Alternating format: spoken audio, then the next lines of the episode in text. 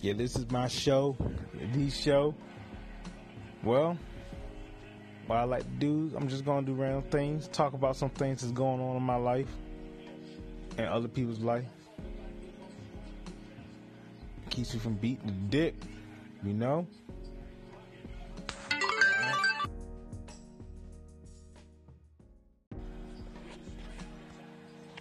So straight up, so this is day one of me starting in the new life, bachelorhood or whatever, separation, call it whatever. Been married for a minute, but now it's kind of done.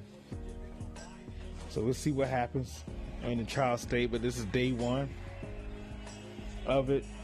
Being alone is not that bad starting off. It's all right.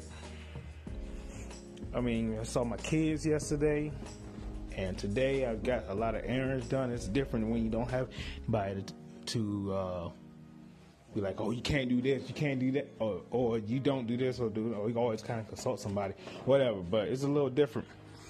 But it's good though. I mean, I woke up, did my thing, now did my thing, ran my errands. Now I'm watching the playoffs. About to get me some food in a little bit. What else? I know you can hear the background noise of the game on. Right now it's the Philly and the Heat game going on. I just watched the Wizards one too.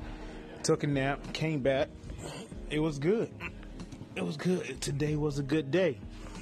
What the future holds, I don't know. You just got to tune in to find out. You know, it's it's crazy.